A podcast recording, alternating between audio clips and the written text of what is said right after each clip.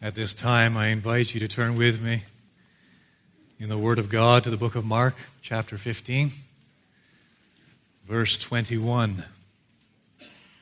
According to one preacher, uh, here we arrive at the very edge of the abyss. I think it was Ligon Duncan who said that. Uh, here we arrive at the very edge of the abyss. And I'm going to begin reading in Mark chapter 15, verse 21. I'm going to go right through to the end of the chapter. I will pause in a couple of places uh, just to make a couple of passing remarks, observations that I trust will help us in our understanding of this text. So, again, for a third time, Mark chapter 15, uh, beginning to read in verse 21. And they compelled a passerby Simon of Cyrene, who was coming in from the country, the father of Alexander and Rufus, to carry his cross. Cyrene is found in modern day Libya. Evidently, Alexander and Rufus, known to Mark, the author of this book, as a matter of fact, you'll find, I believe it's Rufus mentioned over in Paul's epistle to the Romans, chapter 16. Verse 22. And they brought him to the place called Golgotha, which means place of a skull. Golgotha, Aramaic. And so Mark translates the term for his Latin audience, his Roman audience, his Gentile audience. Golgotha, it means place of a skull. The Latin translation of Golgotha is a word we're all familiar with. We perhaps don't realize it Calvary. And so we had that term Calvary running throughout our songs this morning. It is the Latin term equivalent to Golgotha.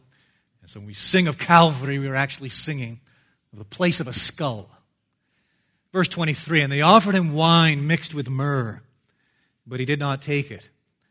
And they crucified him and divided his garments among them, casting lots for them to decide what each should take. And it was the third hour when they crucified him. They begin marking the hours at 6 in the morning. So this is 9 a.m., the third hour, 9 a.m., verse 26. And the inscription of the charge against him read, The King of the Jews. And with him they crucified two robbers, one on his right and one on his left. And those who passed by derided him, wagging their heads and saying, Aha, you who would destroy the temple and rebuild it in three days, save yourself and come down from the cross. Now you'll notice, depending on the translation you're using, that I skipped right over verse 28. If you are following along in the English Standard Version, you'll notice number 28 isn't there. It goes from 27 to 29. In other translations, it is there. It's a citation from the book of Isaiah 53, verse 12. If you want to know more about what's going on there, you'll have to come back next Lord's Day because I don't have time to pack it all in this morning. But we will address that next Sunday, Lord willing. Verse 31. So also the chief priests with the scribes mocked him to one another, saying, he saved others, he cannot save himself. Let the Christ, the King of Israel, come down now from the cross that we may see and believe. Those who were crucified with him also reviled him. And when the sixth hour, noon, had come, there was darkness over the whole land until the ninth hour, three in the afternoon. And at the ninth hour, Jesus cried with a loud voice. Again, this is Aramaic, Eloi, Eloi, lema sabachthani. And so he translates it for the benefit of his audience, which means, My God, my God, why have you forsaken me? And some of the bystanders, hearing it, said, Behold, he is calling Elijah. And someone ran and filled a sponge with sour wine, put it on a reed, and gave it to him to drink, saying, Wait, let us see whether Elijah will come to take him down. And Jesus uttered a loud cry and breathed his last. And the curtain of the temple was torn in two from top to bottom. And when the centurion who stood facing him saw that in this way he breathed his last, he said, Truly, this man was the Son of God. There were also women looking on from a distance, among whom were Mary Magdalene, and Mary, the mother of James the younger, and of Joses, and Salome. When he was in Galilee, they followed him and ministered to him, and there were also many other women who came up with him to Jerusalem. And when evening had come, since it was the day of preparation, that is the day before the Sabbath, Joseph of Arimathea, a respected member of the council, who was also himself looking for the kingdom of God, took courage and went to Pilate and asked for the body of Jesus. Pilate was surprised to hear that he should have already died. And summoning the centurion, he asked him whether he was already dead. And when he learned from the centurion that he was dead, he granted the corpse to Joseph. And Joseph bought a linen shroud, and taking him down, wrapped him in the linen shroud, and laid him in a tomb that had been cut out of the rock. And he rolled a stone against the entrance of the tomb. Mary Magdalene and Mary, the mother of Joses, saw where he was laid. Now, we are going to dive headfirst into this wonderful portion of God's Word, but before we do, I need to make two key observations. Observation number one is this, and it might come as a bit of a surprise to you. Mark actually says very little about the crucifixion of Jesus. Did you notice that? Verse 24, and they crucified him. Verse 25, and it was the third hour when they crucified him. He's not unique. Matthew, Luke, John, they all give scant attention to the actual crucifixion of Jesus. Why is that?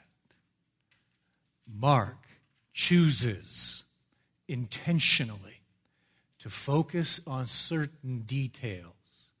As a matter of fact, 10 details surrounding the cross. His choice is deliberate. Why do I say that? Mark, in these 10 details, which he chooses to record for us, is actually giving us a theology of the cross. Mark is telling us what we are to believe. Let me put it in stronger terms. Mark is telling us what we must believe concerning what happens as the Lord Jesus hangs upon Calvary's cross. Ten details. The second observation is this Mark very carefully roots, fixes these details in the Old Testament scriptures. If you have your bulletin handy, just take it for a moment. And on the inside of your bulletin, you'll see that title, Sermon Notes. The title for this sermon, Forsaken. There's our text, Mark 15, 21 to 47. Ten blanks, the ten details that we're going to consider concerning the cross and the significance of the cross, the theology of the cross. Beside each of the nine, the first nine of those ten details, I have included an Old Testament text for you. There are many other Old Testament scriptures I could have included. I just want to convey to you what Mark is conveying to us, namely this. All of these details, what happens at the cross, his theology of the cross is fixed in the Old Testament, teaching us what? That the cross is the plan of God. That the cross happens, the cross takes place in accordance with the sovereign will of God. Extremely important, extremely significant because as we saw last week, it is Judas who delivers Jesus over to council. It is the council who delivers Jesus over to Pilate.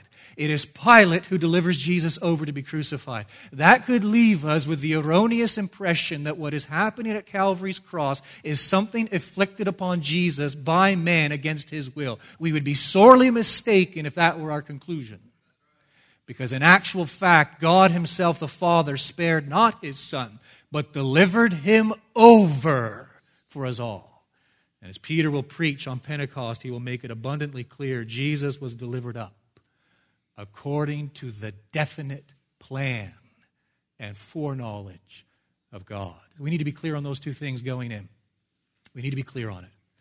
Because there is so much emphasis today placed on the portrayal of the actual crucifixion. I am not minimizing for one moment the actual crucifixion in and of itself, but it is not what catches Mark's attention. It's not even what catches Matthew's or Luke's or John's attention. There are certain things happening around the cross, upon the cross. They are giving us a theology of the cross, what we must believe to be saved. And they are rooting that theology of the cross in the Old Testament scriptures to convey to us in no uncertain terms that this is all happening and transpiring and unfolding according to the sovereign will of God. With those two observations made, we dive in. Ten details surrounding the cross, a theology of the cross. Detail number one is this a cup rejected. That's the first detail. A cup rejected. Look with me at verse 23. And they offered him wine mixed with myrrh, but he did not take it. What has that got to do with anything? Well, firstly, why do they offer him this cup of wine mixed with myrrh? It's a crude painkiller. In other words, its intent, its purpose is to do what? Impair judgment, impair senses in order to minimize the pain. Jesus refuses it, right at the end of verse 23. He did not take it. It is a cup rejected. Why? Because the Lord Jesus is going to the cross willfully, and he is going consciously, and he is going purposefully. That the Lord Jesus refuses to drink this cup because he is drinking from another cup. It is a cup which he identifies earlier this same evening as he agonizes in the garden and he prays to his Father, Remove this cup from me. What is the cup? It is the cup of God's righteous indignation. It is the cup of God's fury. It is the cup of God's wrath. And Jesus agonizes in the garden as he is struck with this deep inner sense of what it will mean to experience his Father's displeasure upon the cross when our sin is attributed to him. That is the cup from which he drinks. And he wants it made clear he is drinking it consciously. He is drinking it willfully. He is drinking it intentionally. Friend, you must understand this that when the Lord Jesus refuses to drink this cup, this cup of wine mixed with myrrh, he is declaring the following I take their pain. That's what he's saying. I take their punishment. I take their judgment. And I do it consciously. And I do it because I have come to obey and fulfill the will of my Father. That is detail number one a cup rejected. Detail number two is this a garment divided. Verse 24. And they crucified him and divided. Who are the they? Soldiers, the Roman soldiers. They crucified him and divided his garments among them, casting lots for them decide what each should take. And so, contrary, contrary to how the crucifixion is portrayed in art, Jesus is naked as he hangs upon Calvary's cross. He is naked. It is the epitome and the full expression of what? Shame, humiliation. Need a stronger word than that degradation, is what it is. And his nakedness is designed to drive us back where? To the garden. And is to remember Adam and Eve, it is to recall their nakedness prior to the fall. And it is to remember that after their sin and rebellion against God, the curse entered in. They knew they were naked and they were filled with shame and guilt. And now here we have the Lord Jesus stripped of his garment. We have the Lord Jesus bearing our shame. We have the Lord Jesus bearing our humiliation and degradation. We have the Lord Jesus being clothed, we can say, with our nakedness, that we might be clothed with his righteousness. I think it's in Philippians chapter 2, verse 7. Paul makes it clear that Jesus makes himself nothing. He exchanges a crown of stars for a crown of thorns. He exchanges the worship of angels for the ridicule of men. He exchanges the glory of a heavenly temple for the indignity and shame of a wooden cross. Cursed, says Paul, Galatians chapter 3, is everyone who hangs on a tree. And so, as that culprit, that individual hangs upon the tree, and this suspension between heaven and earth, what it is declaring is this that that individual, that person, doesn't deserve to walk on the earth. Do you understand, friend? Do you get it? Why he is there, bearing our shame, bearing our nakedness, bearing our guilt, making himself nothing. The third detail is this a charge affixed. Verses 26 and 27. And the inscription of the charge against him read, The King of the Jews. And with him, verse 27, they crucified two robbers, one on his right and one on his left. Now, this inscription, we don't know what's going through Pilate's mind, but I, am guessing, and I think it's a sanctified guess, that Pilate is heaping ridicule, perhaps upon the Lord Jesus, but primarily he is heaping ridicule upon the Jews. They have a hate hate relationship. And so he is making it clear as the Lord Jesus hangs upon the cross, and by nailing this inscription above the head of the Lord Jesus, the King of the Jews, he is mocking them. He is saying to them, in essence, Behold your King. This bloody mass of pulverized flesh, my, you are a special people mocking them. And in so doing, mocking Jesus. But Jesus is not mocked because indeed, again, we see the sovereignty of God. We see that the irony is palpable, isn't it? Because this man is indeed the king of the Jews. Not only is he the king of the Jews, he's the king of kings. He is the Lord of lords. He is the only blessed sovereign. He is the one who dwells in unapproachable light. He is the one whom Isaiah beholds. In Isaiah, as it's recorded in his book, chapter 6, the one who is enthroned in majesty, the train of his robe filling the temple. The one before whom the cherubim hide their faces and declare, Holy, holy, holy is the Lord God Almighty. The whole earth is filled with his glory. Yes, this pulverized mass of bleeding flesh is the King of Kings and the Lord of Lords. And the indignation. On this side, he's got a robber, and on this side, he has another robber. The translation is weak.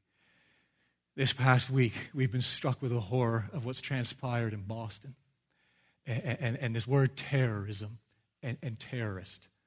Friend, these men on his right and his left, these are terrorists. Are you beginning to understand it? What you feel right now toward those men that's what the Romans felt toward these men and Jesus himself, who takes the place of Barabbas. It's even more significant than that. What you feel toward those men and the heinousness of their crimes, friend, that is how God sees us in our sin. Are you beginning to get it? How God sees us. And here we have the wonderful fulfillment, and that's why it's inserted in some translations, the citation from Isaiah 53, verse 12, and the scripture was fulfilled. He was numbered with the transgressors. And there we have the Lord Jesus bearing our shame, bearing our guilt. We have our sin imputed to the Lord Jesus. And we behold the King of Kings, the Lord of Lords. We behold the one who dwells in unapproachable light becoming sin for us, becoming a curse for us, bearing our punishment in our stead. He was scourged. Friend, understand this, please. He was scourged so that you might be healed. He was condemned so that you might be justified. He was cursed so that you might be blessed. He was naked so that you might be clothed. He bore a crown of thorns that you might wear a crown of glory. He was mocked so that you might be honored. He was forsaken that you might be reconciled. A charge affixed. We come now to the fourth detail a challenge uttered. Verse 29. Take note of three different groups of people. Verse 29 and those who passed by. There's group number one the onlookers, the crowd. They derided him, wagging their heads and saying, Aha, You who would destroy the temple and rebuild it in three days, save yourself and come down from the cross. Group number two, verse 31. So also the chief priests with the scribes mocked him to one another, saying, He saved others, he cannot save himself. Let the Christ, the King of Israel, come down now from the cross that we may see and believe. Group number three, right at the end of verse 32. Those who were crucified with him also reviled him. And so at the start of his crucifixion, both of those terrorists mock him. Over the course of his crucifixion, one of them, I dare say, is born again. And his tune is changed by the time we come to the end, is it not? Remember me when you enter into your kingdom. But here we have these three groups mocking the Lord Jesus. You put together with Mark Matthew's account, Luke's account, and John's account. And when we put this mocking all together and, and, what they express and what they say, and we peel away the layers and we get right down to the heart of it, it is simply this they are questioning the Father's delight in the Son. You claim to be the Son of God. Where is your Father? Let's see if your Father delights in you. And here is the thrust, the main intent of this mocking, and how it must have pierced the heart of the Lord Jesus. Think it through. If someone questions an acquaintance, an acquaintance of mine, if someone questions my acquaintance's love for me, water off a duck's back, I couldn't care less. But if someone questions a friend, someone here, a fellow believer, a friend's love for me or concern for me, I begin to feel it a bit, don't I? Now keep building. If someone questions a family member, one of my sisters, uh, her love for me, I really feel it. If someone questions or casts doubt upon my wife's love for me, ooh, they have pierced deep. And if my wife were to remain silent while that individual questioned and casted doubt upon her love for me, how that would pierce my heart. That's what's happening here. Now, friend, what you really need to do to get the sense here is you need to lean in. We have these three groups.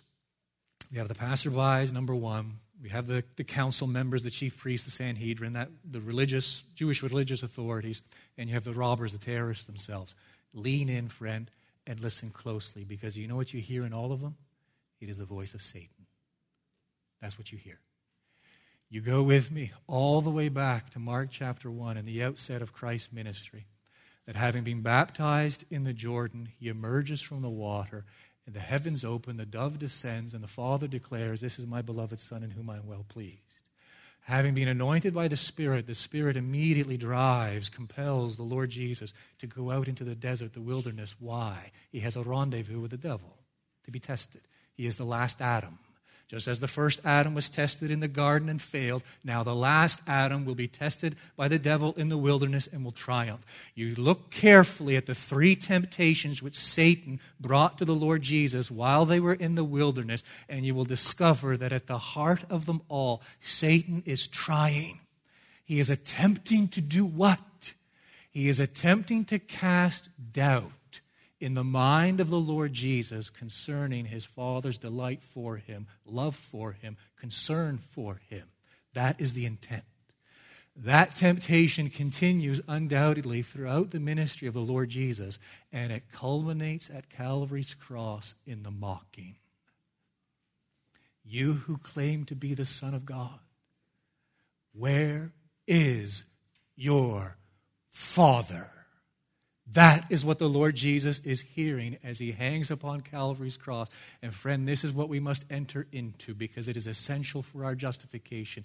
We behold the Lord Jesus entrusting himself to the one who judges justly. He will not be moved, he will not be shaken. And at Calvary's cross, it begins from the, in the manger it culminates at Calvary's cross. We have the Lord Jesus submitting himself perfectly and fully and completely to the will of the Father. What is he doing? Satisfying and fulfilling all righteousness for us. He obeys him to the end. And when we believe in the Lord Jesus, it is that perfect obedience. It is that blameless, spotless righteousness, that full and free submission to the Father, which the Father attributes to us, reckons to us, whereby we stand justified in His sight. It is a challenge uttered. Fifth detail is this a sky darkened. Verse 33. And when the sixth hour had come, again, that's noon, midday. And so Mark records, he's very intentional. He records the time because he wants us to know, he wants his readers to understand that this darkness is supernatural. And when the sixth hour had come, there was darkness over the whole land until the ninth hour. Three hours of darkness. When we read of this darkness, again, we should immediately go all the way back to the Old Testament. And we should return uh, to the days of the, of, of the Exodus. And just prior to that monumental event, when God brought those 10 plagues upon the land of Egypt, and we need to recall the 10th plague, yes, it was the death of the firstborn. And the Jews remembered and celebrated and commemorated that plague through the Passover. But what was the plague that immediately preceded the tenth, the ninth plague? It was darkness. As a matter of fact, you go back, Moses tells us it was a darkness that could be felt. This isn't some mere eclipse of the sun, some natural eclipse that happens.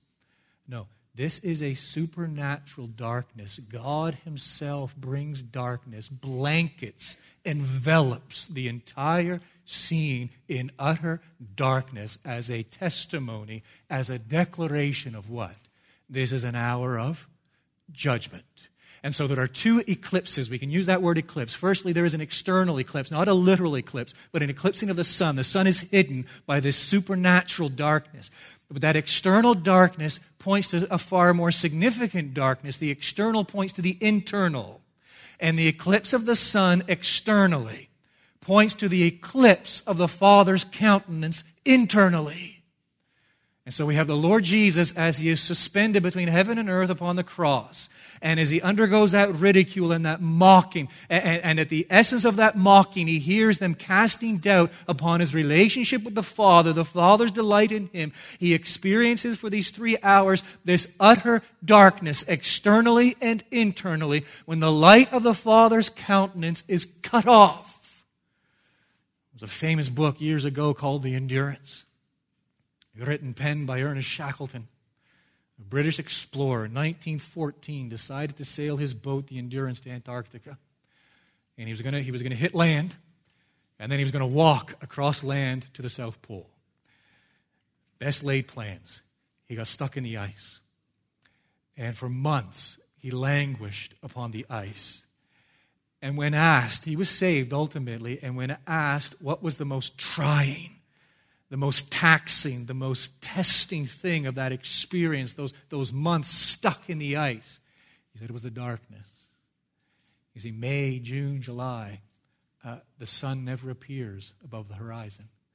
Complete darkness for three months. He said that darkness isolated us.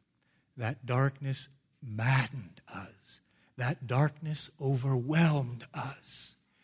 And here we have the Lord Jesus in darkness, speaking of isolation, speaking ultimately of destruction, pointing finally to the judgment of God, external darkness, an eclipse of the sun, testifying to an internal darkness, an eclipse of the Father's countenance.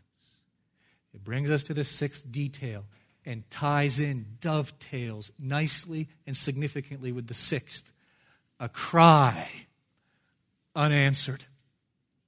And so, at the culmination of this three hours of darkness, the ninth hour, three o'clock in the afternoon, interestingly, the precise time when the Jews offered the evening sacrifice. No coincidence there. Mark is making it clear that the Lord Jesus is the fulfillment, the culmination of the entire Old Testament sacrificial system. It is at the ninth hour, three o'clock in the afternoon, that Jesus cries with a loud voice, Eloi, Eloi, lema sabachthani which means, My God, my God, why have you forsaken me? Understand, firstly, friend, that the Lord Jesus does not cry out because of what men do to him. He does not cry out, My head, my head. He does not cry out, My feet, my feet. He does not cry out, My back, my back. He does not cry out, call out because of what men do to him. Jesus cries out because of what his Father is doing to him. My God, my God, why have you forsaken me? It is a pivotal statement. It is a pivotal declaration. We need to be clear here on precisely what the Lord Jesus is saying. This is a little theological. We're going to probe the depths here, but we must to understand precisely what is happening. This forsakenness is not the termination of the union between the Father and the Son. We're Trinitarian. We believe in the Father, the Son, and the Holy Spirit. We believe and we affirm that they are three distinct persons who are one substance, one essence, one being in eternity, co equal, co essential. We affirm it. At Calvary's cross, there is no termination of that union. Jesus made it clear throughout his earthly ministry My Father and I, we are, we are one one indissoluble being, inseparable essence. This forsakenness is not the termination of the union between the two natures. Jesus is, we affirm it, fully God, fully man in one person. Divine nature, human nature in one person. At Calvary's cross, the divine nature did not abandon the human nature. That Jesus remained fully God, fully man as he hung upon Calvary's cross. As Paul makes clear, none of the rulers of this age understood this, for if they had, they would not have crucified, wait for it, the Lord of glory. It is God Himself upon Calvary's cross. This forsakenness is not the termination of the Father's love for the Son At times I've heard people think, reason this way. Well, at the cross, the Father stops loving the Son. Oh, friend, the Father never stops loving the Son. The reality of the Father's love for the Son burns as intensely upon Calvary's cross as it has ever and ever will burn.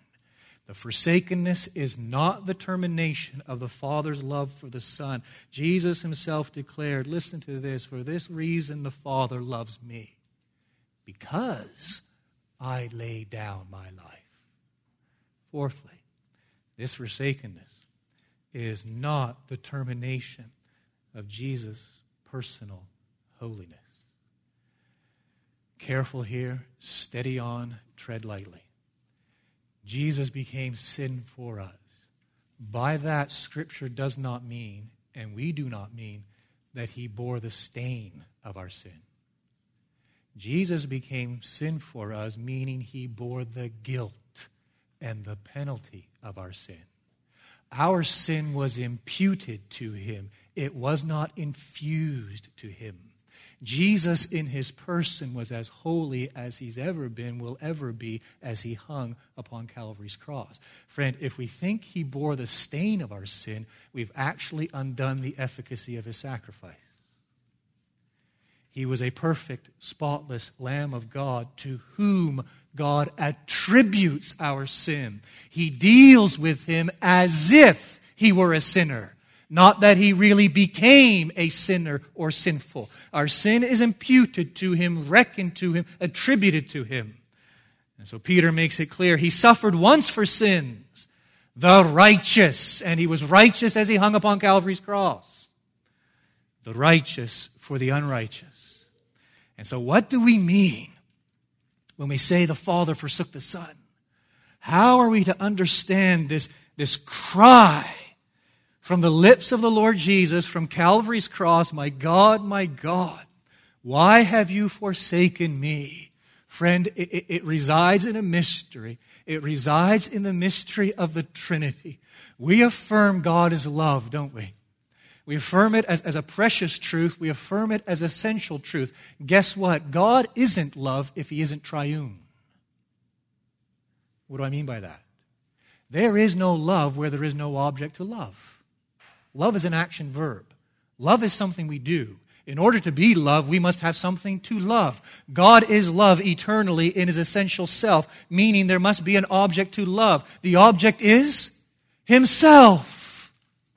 It is the Father, the Son, and the Holy Spirit one being, one essence, three distinct persons. The Father loving and delighting in the Son and the Spirit. The Son loving and delighting in the Father and the Spirit. The Spirit loving and delighting in the Father and the Son. God is love, meaning God dwells in eternity. This relationship in Himself between Father, Son, and Spirit, a relationship marked and characterized by mutual delight and mutual love at Calvary's cross, the, the, the Lord Jesus loses what? What is veiled to him? It is not the reality, but it is the sense of that love. John Flavel, he states it wonderfully. The Father keeps back the irradiations of heavenly light and comfort.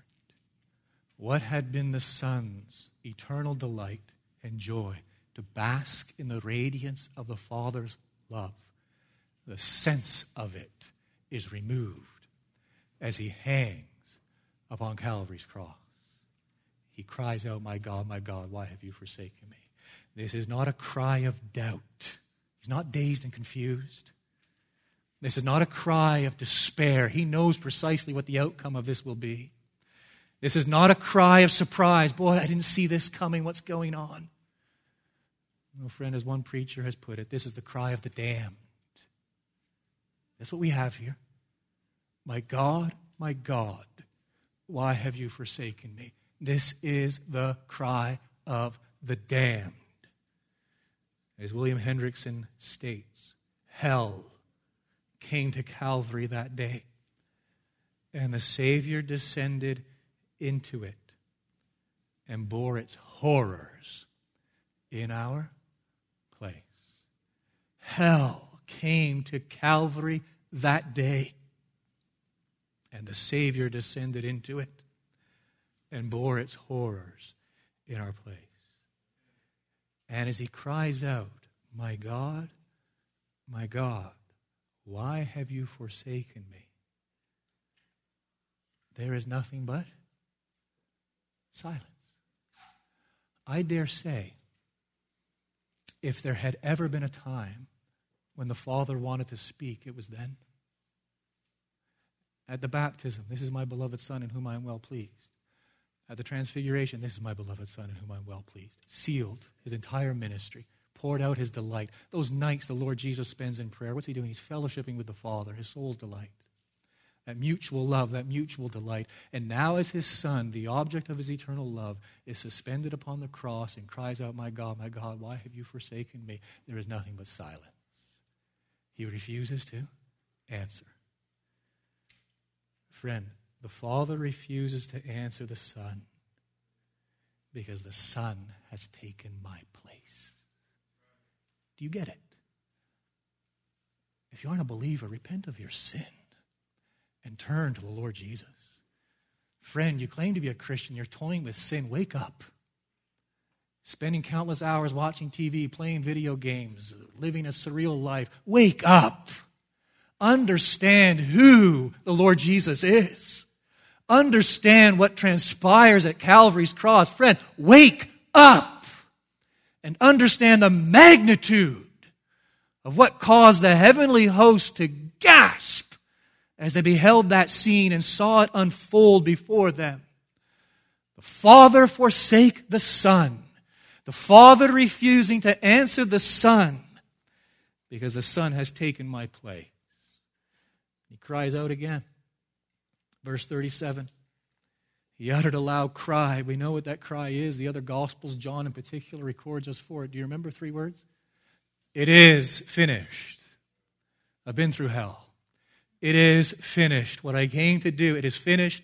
It is accomplished. And then what happens? He breathed his last. Friend, that is a supernatural death. crucifixion, gory scene, bloody scene, horrific scene. And as those men were, were crucified, how did they normally die? Usually took a couple of days, depending on their constitution, their physical well being. Usually took a couple of days. Eventually, because of the blood loss, they would slip into a coma. And then in a coma, uh, they would simply slump, and their chest cavity would contract, and they would slowly suffocate. That is not how the Lord Jesus dies. He is conscious the entire time, He is awake the entire time. He knows precisely what is happening moment by moment, second by second, and I cannot understand this, and do not ask me to try to explain it. All I know is this that his death is supernatural. And it is a wonderful confirmation of what he declared in John 10 15 I lay down my life for the sheep. I lay down my life for the sheep. That is a cry unanswered. Seventh detail is this a veil destroyed. Verse 38 and the curtain of the temple. Please don't think of a curtain in your house. Don't even think of a blanket or a sheet or a towel. This thing is enormous. This thing is thick. If this curtain were to lay on, be, be set on top of you, you wouldn't be able to wiggle your way out. That's the weight of it. This thing is a mammoth. This thing is huge. And the curtain of the temple was torn in two, not from bottom to top but from top to bottom. There are actually two veils, two curtains in the temple, what used to be the tabernacle. There is the external or outside veil, visible to all, that when you entered into the courtyard and you came up against the altar where the sacrifices were offered to God and the, and the laver where the priests washed, you would then see this veil marking the entrance into the temple. And you go through that veil, and the priests were allowed to go through that first veil because there you found the altar of incense, and they would burn incense on that altar. And they had to trim the lights of the lampstand, and they had to change the bread on the table of showbread. But there they would see another veil. And this veil, this curtain, was the separation, the line of delineation between the most holy place and the holy place. And only the high priest had the privilege of entering through that veil once a year, Day of Atonement. And he dare not go through without blood. And he would take that blood, the blood of the goat, and he would enter through that veil, knees trembling and knocking undoubtedly. And he would sprinkle that blood upon the altar, the, upon the Ark of the Covenant, upon the, that mercy seat there in the most holy place. To do what? To make atonement for sin. Friends, Jesus is the veil. His body is torn, the veil is torn. Jesus is the high priest. He's the one who enters in. It is his blood offered and poured out at Calvary's cross. He is the one who makes atonement. To atone is simply this praise God. Jesus has satisfied God's justice. And in satisfying God's ju- justice, he has appeased his wrath. And in appeasing his wrath, he has secured his mercy. And now we celebrate this all glorious truth. There is but one God, and there is man, and one man, Christ Jesus, between God and man, between the righteous God and the rebellious sinner, the bridge, the one mediator, Jesus Christ, the veil torn, opening the way into God's presence. The eighth detail is this a truth proclaimed. Now we're into verse 39. And when the centurion, so a Roman soldier, who stood facing him, saw that in this way he breathed his last, he said, Truly, this man was the Son of God. Why does Mark include this detail? I think it's very significant where he includes it. It is following what he says in verse 38 the curtain of the temple torn in two, meaning what? That the way is now open, Jew and Gentile, to God's presence through the one mediator, Jesus Christ. That is what is symbolized in the tearing, the destruction of this curtain. Now he illustrates it by demonstrating what? A Roman, a Gentile, the audience to whom he is writing. What is this Roman's conclusion, this centurion's conclusion, as he beholds the death of the Lord Jesus? He says, he declares, he makes it clear truly this man was the Son of God. Now, he's a soldier. Think it through, folks. A centurion. How many people has this man seen die? Take a guess. How many people has this man killed?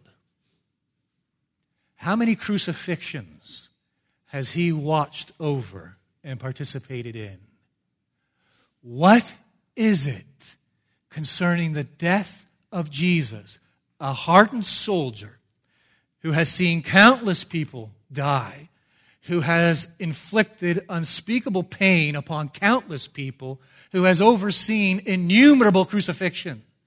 What is it in particular, specifically about this death, this instance, which leads him to conclude truly this man was the Son of God? Listen carefully to these words. In the midst of the lacerated wounds, in the midst of the excretion of bodily fluids, in the midst of the nauseating smell, and in the midst of the disfigured face, the centurion sees Jesus die unjustly, quietly, patiently, intentionally, voluntarily, tenderly, and gloriously. And his conclusion is this truly, this man was the Son of God.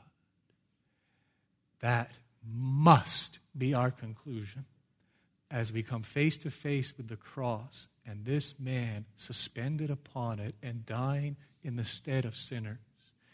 Hear the words of the good doctor, Dr. Martyn Lloyd-Jones. When we look at the cross, we'll hear this carefully. God is not asking us to pity Jesus. I need to repeat that because far too many of us fall into this trap. Far too many of our passion plays and movies, that's exactly what they're designed to do. They're designed to make us pity Jesus. God is not inviting us to pity Jesus.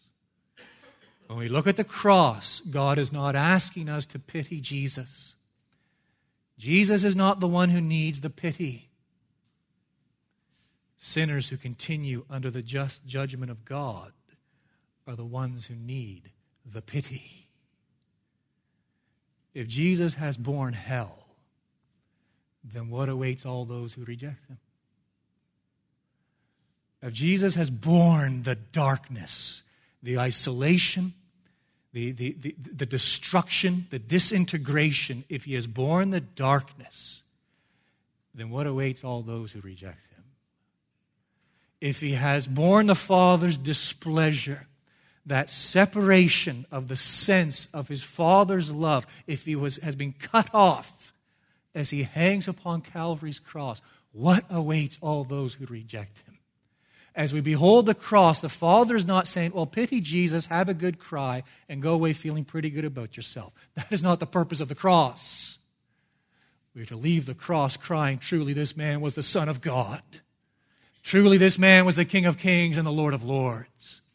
And truly, this man demands of me, requires of me utter repentance and belief and obedience in him. That is the call of the cross. That is the cry of the cross, a truth proclaimed. We come to the ninth detail a body buried. It's rather lengthy, it's intentional. Begins in verse 40. There were also women looking on from a distance, among whom were Mary Magdalene and Mary, the mother of James the younger, and of Joses and Salome when he was in Galilee. That's where his ministry began. They followed him and ministered to him, and there were also many other women who came up with him to Jerusalem. Why this mention of women?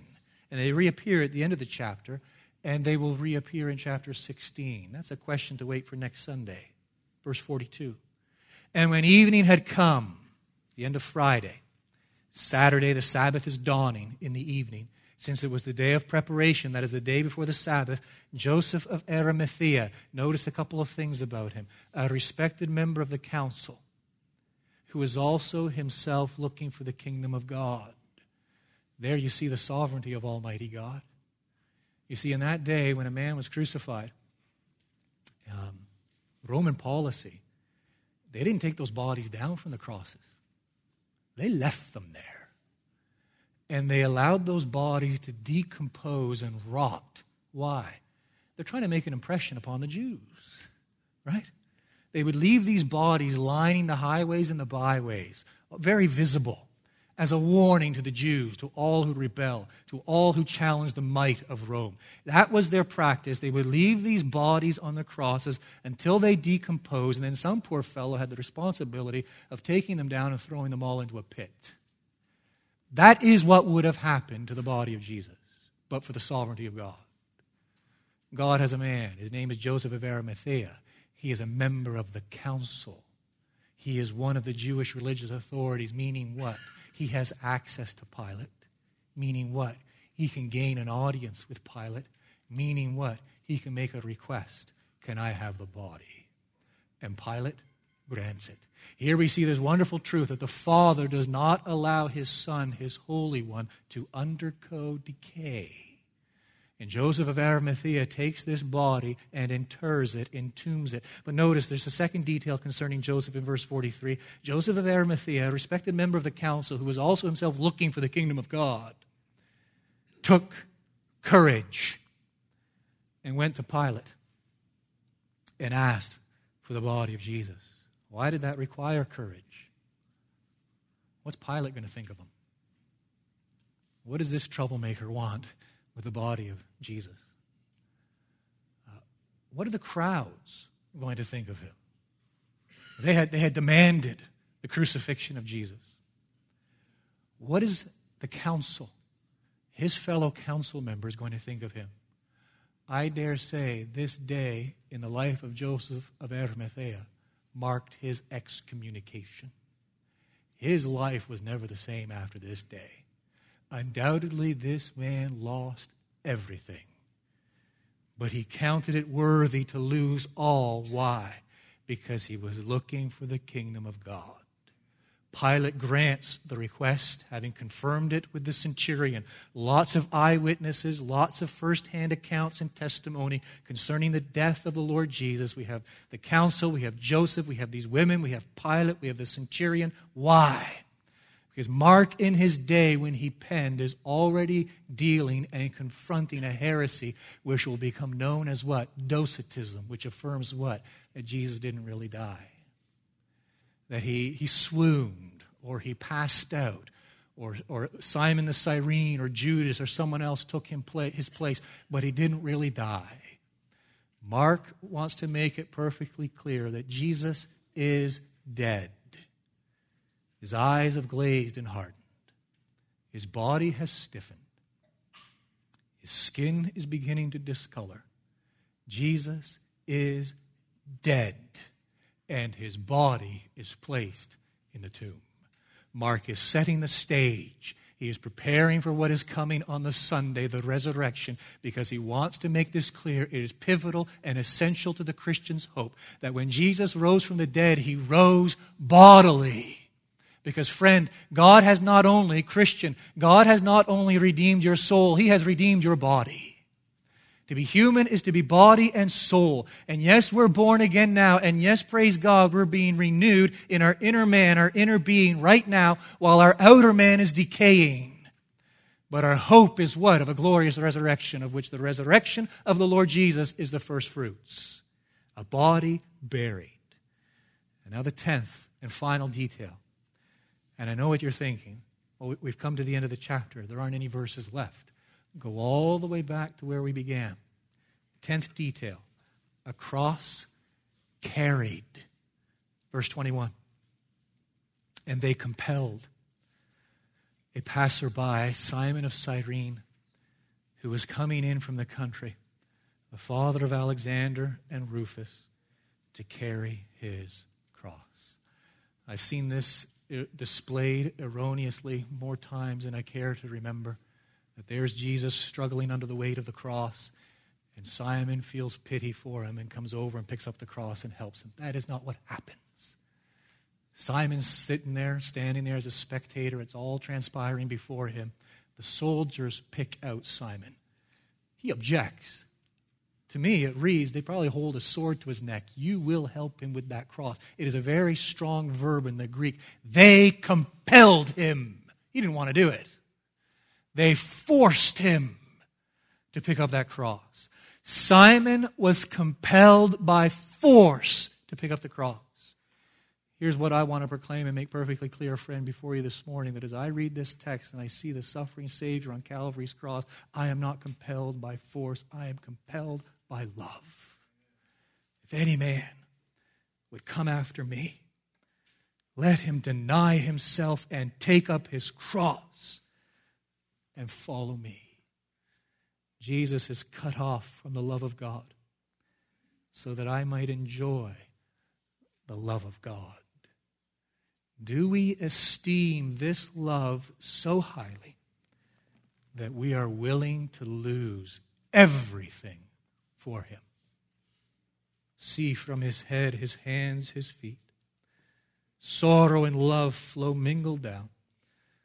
Did e'er such love and sorrow meet, or thorns compose so rich a crown? Were the whole realm of nature mine, that were a present far too small. Love so amazing, so divine, demands my soul, my life, my all. Our Father, we make that our prayer this day before you.